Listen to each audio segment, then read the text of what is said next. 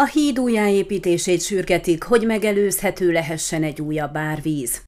Heves esőzésekkor a Somsarjú patak által szállított uszadéktól rendszeresen eldugul lövétén a 132-es számú megyei út egyik hídja, ilyenkor pedig elönti a közeli házakat a víz.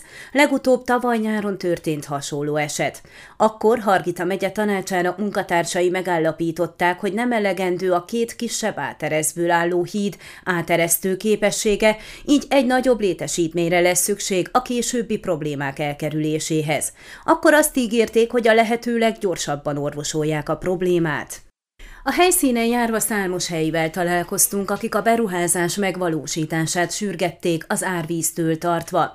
Mint mondták, ne tévesszem meg senkit a kispatak, hiszen az esőzésekkor nagy mennyiségű víz gyűl össze bennem a közeli domboldalban lévő legelőkről, ekkor pedig megduzzad és elönti a házaikat, udvaraikat. A helyiek szerint több éves problémáról van szó, nem is értették, hogy miért csak ilyen szűk hidat terveztek a 132-es megyei út felújításakor.